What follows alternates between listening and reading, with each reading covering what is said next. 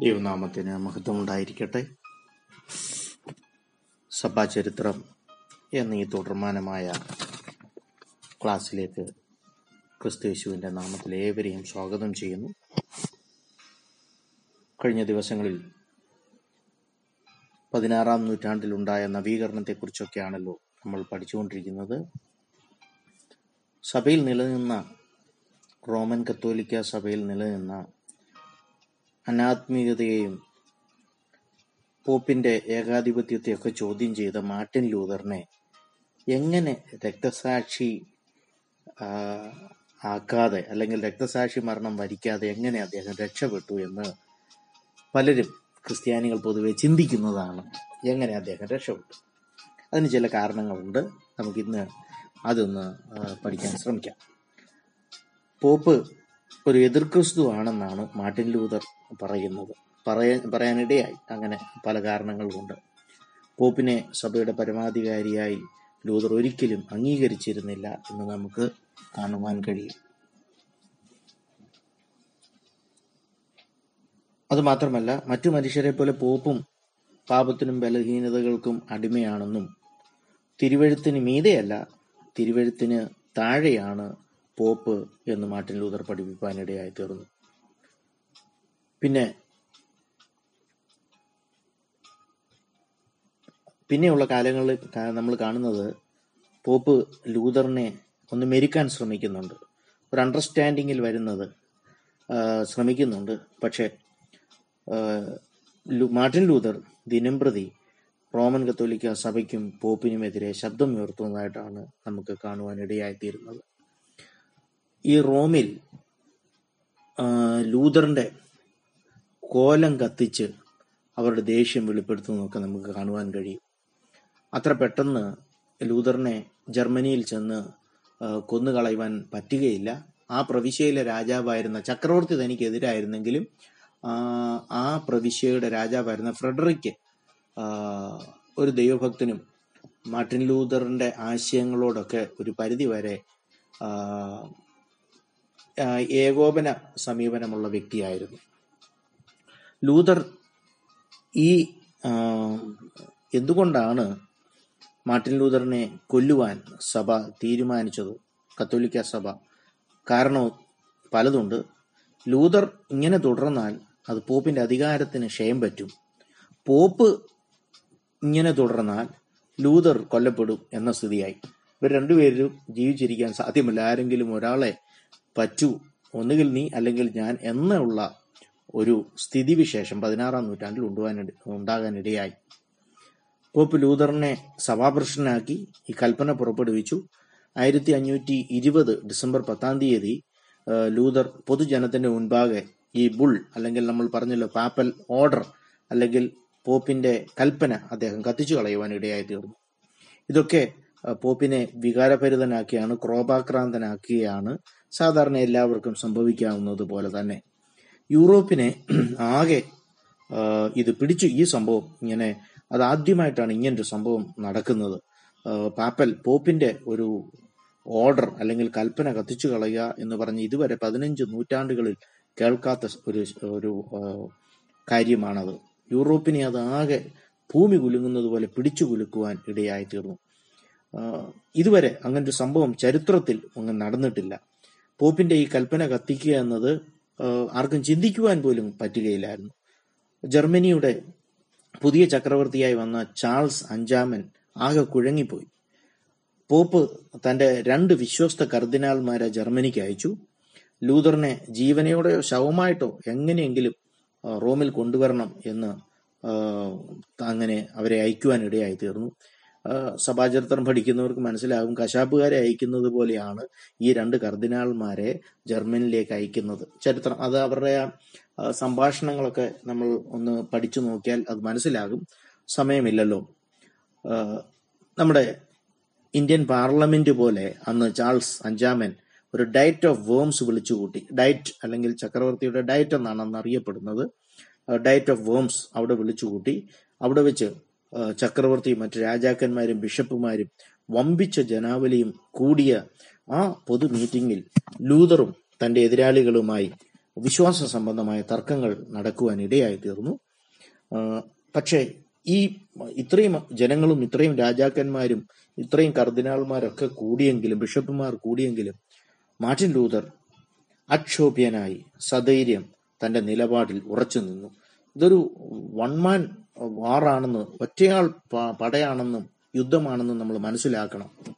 വലിയ സഹായ സഹകരണങ്ങൾ ഒന്നുമില്ല പുറമേ നിന്ന് സപ്പോർട്ട് ചെയ്യാൻ ആരുമില്ല. പക്ഷേ താൻ ജീവൻ പോകുന്നെങ്കിൽ പോകട്ടെ എന്ന് വിചാരിച്ച് താൻ ആ വിശ്വാസത്തിൽ തന്റെ തന്റെ നിലപാടിൽ താൻ ഉറച്ചു നിൽക്കുവാൻ ഇടയായി തീർന്നു. ചക്രവർത്തി ഒരു ഇരുപത്തൊന്ന് ദിവസത്തെ അവധി അല്ലെങ്കിൽ നല്ല നടപ്പിനുള്ള സമയം കൊടുത്തു. അത് കഴിഞ്ഞ് മരണവിധി നടപ്പാക്കുകയുള്ളൂ എന്ന് അറിയിപ്പാൻ ഇടയായി തീർന്നു. അത് അങ്ങനെയൊക്കെ ഒരു ഗ്രേസ് പീരീഡ് ലഭിക്കുക എന്ന് പറഞ്ഞാൽ അത് സാധ്യമല്ല. ജോൺ ഹസിനെ പോലൊക്കെ അന്ന് തന്നെ ആ അങ്ങനെ കണ്ടുപിടിച്ചു അന്നേരം തന്നെ കത്തിച്ചു കളയുക. അതാണ് റോമൻ സഭ നടത്തിയിരുന്ന സ്ഥിതിവിശേഷങ്ങൾ. പക്ഷേ ജോൺ ഹസിനെ പോലെ പതിനഞ്ചാം നൂറ്റാണ്ടിൽ അത് സംഭവിച്ചെങ്കിൽ പതിനാറാം നൂറ്റാണ്ടിൽ മാർട്ടിൻ ലൂതറിന്റെ സമയത്ത് ദൈവം അനുവദിച്ചാണോ ദൈവപ്രവൃത്തിയാണോ നമുക്കറിയില്ല. ചക്രവർത്തി ഒരു ഇരുപത്തൊന്ന് ദിവസത്തെ നല്ല നടപ്പിനുള്ള സമയം കൊടുത്തു. അത് കഴിഞ്ഞ് മാത്രം മരണവിധി നടപ്പാക്കാം എന്ന് തീരുമാനിപ്പാൻ ഇടയായി തീർന്നു താൻ തന്റെ സ്വന്തം സ്ഥലമായ തന്റെ സഭയുള്ള വിറ്റൻബർഗിലേക്ക് താൻ കടന്ന് തിരിച്ചുപോയി. ആ തിരിച്ചു പോകും വഴി കുറെ ആയുധധാരികൾ ലൂതറിനെ കിഡ്നാപ്പ് ചെയ്യുവാൻ ഇടയായി തീർന്നു അവർ കുതിരപ്പുറത്ത് കയറ്റി പെട്ടെന്ന് കാട്ടിൽ നിന്ന് ഇറങ്ങി വന്ന ഇവർ കുതിരപ്പുറത്ത് കയറ്റി കാട്ടിലൂടെ വളരെ ദൂരം ഇദ്ദേഹത്തെ കുതിരപ്പുറത്ത് കൊണ്ടുപോകാൻ ഇടയായി.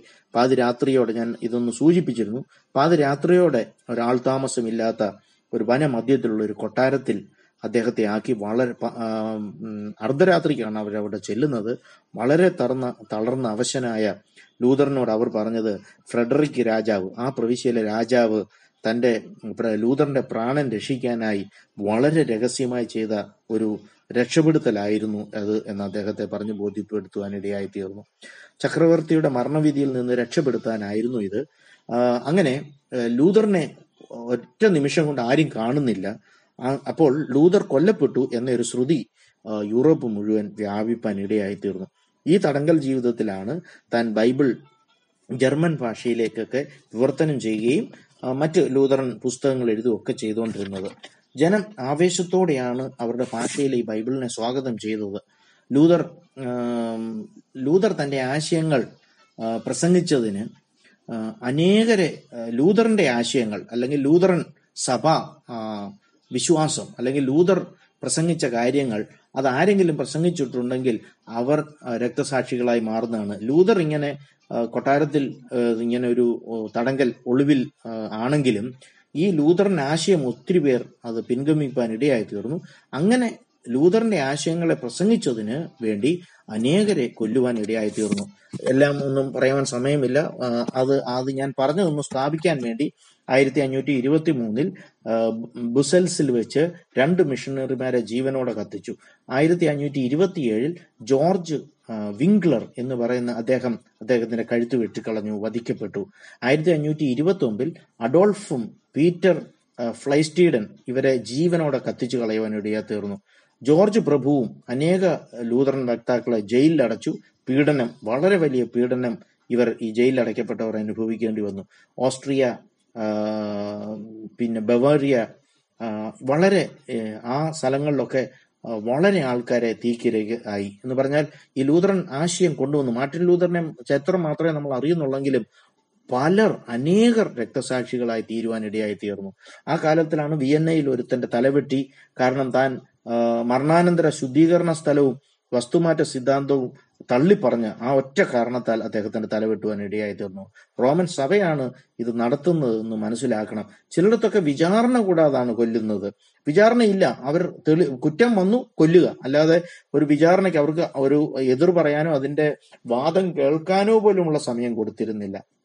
ആം, മ്യൂണിച്ചിലെ ശുശ്രൂഷകനായ ജോർജ് വാഗ്നർ ആയിരത്തി അഞ്ഞൂറ്റി ഇരുപത്തി അഞ്ചിൽ ഇരുപത്തിയേഴിൽ അദ്ദേഹത്തെ തീവച്ചു കൊന്നു പസു പസോ ആ, പസോയിലെ ബിഷപ്പായിരുന്ന അല്ലെങ്കിൽ ബിഷപ്പിന്റെ കൽപ്പനയാൽ ലിയോണാർഡ് കൈസർ എന്ന ദേവദാസനെ തീവച്ചു കൊല്ലുവാൻ ഇടയായി തീർന്നു ഓക്കെ ഞാൻ കുറച്ച് എടുത്തു പറഞ്ഞത് ആ കാലയളവിൽ മാർട്ടിൻ ലൂതറിന്റെ പീഡനം മാത്രമല്ല നടന്നത്. അനേക രക്തസാക്ഷികളായി മാറുവാൻ ഇടയായി തീർന്നു. ഫ്രാൻസ് ഹോളണ്ട് ഇംഗ്ലണ്ട് സ്കോട്ട്ലൻഡ് ഈ ഈ- സ്ഥലങ്ങളിലെ നവോത്ഥാന സഭകളും വളരെ വലിയ പീഡനത്തിലൂടെ ആ പതിനാറാം നൂറ്റാണ്ടിൽ കടന്നു കടന്നുപോയി എന്ന് നമ്മൾ മനസ്സിലാക്കേണ്ടിയിരിക്കുന്നു. റോമിൽ ജാതീയ പീഡനത്താൽ ആദ്യ രണ്ടും മൂന്ന് നൂറ്റാണ്ടുകളിലൊക്കെ റോമൻ ചക്രവർത്തിമാരിൽ നിന്നും റോമൻ സാമ്രാജ്യത്തിൽ നിന്നും എത്രയോ വിശ്വാസികളെയാണ് കൊന്നൊടുക്കിയത്.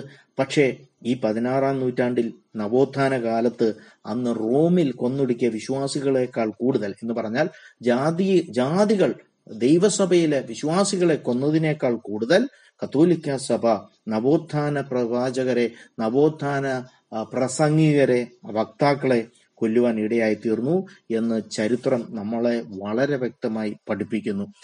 കത്തോലിക്ക സഹോദരന്മാർ എന്നോട് ദേഷ്യം തോന്നരുത്. ഇത് ഞാൻ പറയുന്നതല്ല ഞാൻ ചരിത്രത്തിലെ ഏടുകളിൽ നിന്ന് എടുത്ത് ഇത് ഒരു വാട്സാപ്പിൽ ഒരു ചെറിയൊരു ക്ലിപ്പായിട്ട് ഇടുന്നതെന്നുള്ളൂ.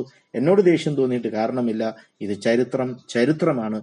ചെവിയുള്ളവർ മാത്രം കേൾക്കട്ടെ വിശ്വസിക്കട്ടെ. താമസിയാതെ പോപ്പും റോമിൽ ജാതീയ പീഡനത്താൽ മരിച്ചതിനേക്കാൾ കൂടുതൽ വിശ്വാസികൾ സ്പെയിനിലെ വിചാരണയിൽ കൊല്ലപ്പെടുവാൻ ഇടയായി തീർന്നു ഇതുവരെ നമ്മൾ ജർമ്മനിയിലും മറ്റുള്ള സ്ഥലങ്ങളിലുമുള്ള പീഡനമാണ് കണ്ടത്. പക്ഷേ ഈ റോമിൽ കൊന്നൊടുക്കിയ വിശ്വാസികളെക്കാൾ കൂടുതൽ രക്തസാക്ഷികൾ സ്പെയിനിലാണ് അവിടെ വിചാരണയിൽ കൊല്ലപ്പെടുവാൻ ഇടയായി തീർന്നു ഓക്കെ താമസിയാതെ പോപ്പ് ലിയോ പോപ്പ് ലിയോ ആണ് മാർട്ടിൻ ലൂതറിനെ കൊല്ലാൻ ഉള്ള സന്നാഹങ്ങൾ ആദ്യം ചെയ്ത് തുടങ്ങി വെച്ചത്.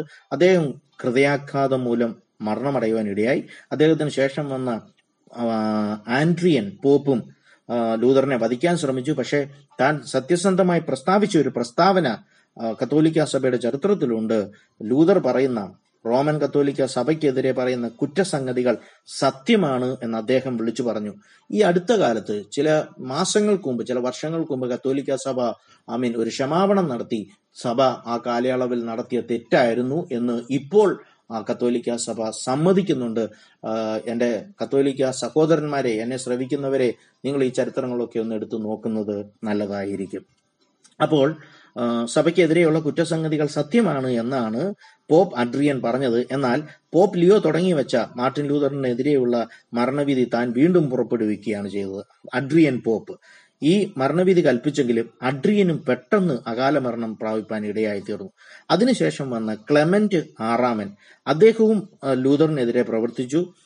ഈ രണ്ടുപേര് മരിച്ചതുപോലെ തന്നെ വളരെ പെട്ടെന്ന് ക്ലെമന്റ് ആറാമിന് മരിക്കുവാൻ ഇടയായി തീർന്നു ഈ സമയത്ത് ജർമ്മനി ഒരു പിളർപ്പിലേക്ക് വരികയാണ്. കാരണം വടക്കൻ സംസ്ഥാനങ്ങൾ മുഴുവൻ ലൂതറൻ ആശയങ്ങൾ വിശ്വാസത്തിൽ ഏറ്റെടുത്തുകൊണ്ട് കത്തോലിക്ക സഭകൾ മുഴുവൻ ലൂതറൻ സഭകളായി മാറുന്നതായിട്ടാണ് നമ്മൾ കാണുന്നത്. എന്നാൽ തെക്ക് ഭാഗത്തുള്ള പലരും പല സഭകളും തെക്കേ രാജ്യം മുഴുവൻ വേണമെങ്കിൽ റോമൻ കത്തോലിക്ക വിശ്വാസത്തിലും പിന്തുടർന്നതുകൊണ്ട് ഈ വിശ്വാസ വിശ്വാസത്തിൽ അധിഷ്ഠിതമായ ഒരു പിളർപ്പ് ജർമ്മനിയിൽ വടക്ക് തെക്ക് രാഷ്ട്ര രാജ്യങ്ങളായി ഒരു പിളർപ്പ് ആ കാലങ്ങൾ വരുന്നതായിട്ടാണ് നമ്മൾ കാണുന്നത്.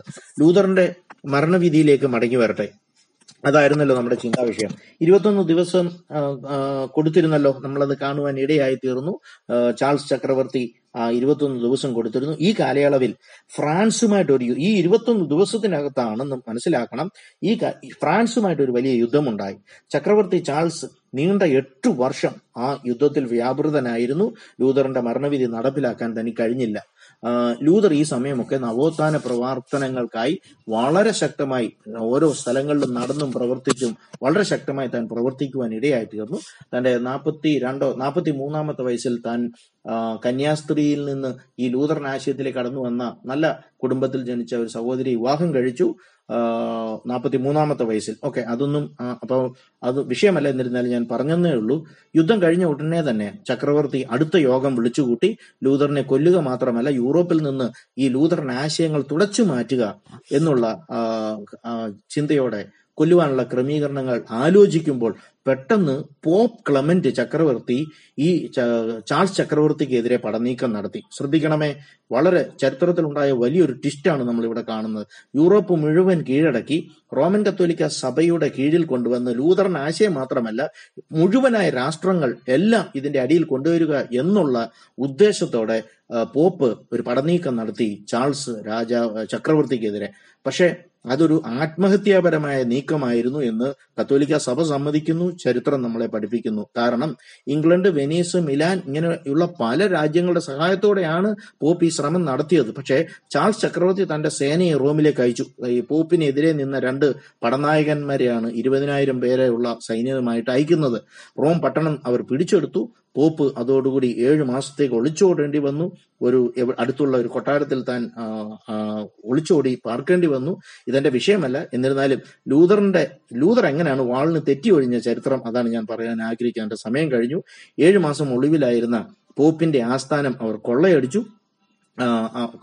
ആസ്ഥാനമല്ല ആ ആയിരിക്കുന്ന സമയത്ത് പോപ്പിന്റെ കൊട്ടാരം അവർ കൊള്ളയടിക്കുവാൻ ഇടയായി തീർന്നു യുദ്ധം കാരണം ചക്രവർത്തി ലൂതറിന്റെ മരണശിക്ഷ ഒരു മൂന്ന് വർഷത്തേക്കൂടെ മാറ്റുവാൻ ഇടയായി തീർന്നു അതിനുശേഷം വീണ്ടും സഭ വിളിച്ചുകൂട്ടി. ലൂതറിനെ കത്തിച്ച് കൊല്ലുന്നത് കാണാൻ അനേക റോമൻ കത്തോലിക്ക രാജാക്കന്മാർ വന്നുകൂടി. പല പ്രൊട്ടസ്റ്റന്റ് രാജാക്കന്മാരും ചക്രവർത്തിയുടെ ഈ നീക്കത്തെ എതിർത്തു. അങ്ങനെ ആയിരത്തി അഞ്ഞൂറ്റി ഇരുപത്തി ഒമ്പത് സെപ്റ്റംബറിൽ ഈ പ്രൊട്ടസ്റ്റന്റ് ഈ പല രാജ ലൂതറൻ സംസ്ഥാനങ്ങളിലെ രാജാക്കന്മാർ വന്ന് പ്രൊട്ടസ്റ്റ് ചെയ്തതുകൊണ്ടാണ് ഈ ഒരു മൂവ്മെന്റിനെ പ്രൊട്ടസ്റ്റ് മൂവ്മെന്റ് എന്ന് ചരിത്രത്തിൽ അറിയപ്പെടുന്നത്.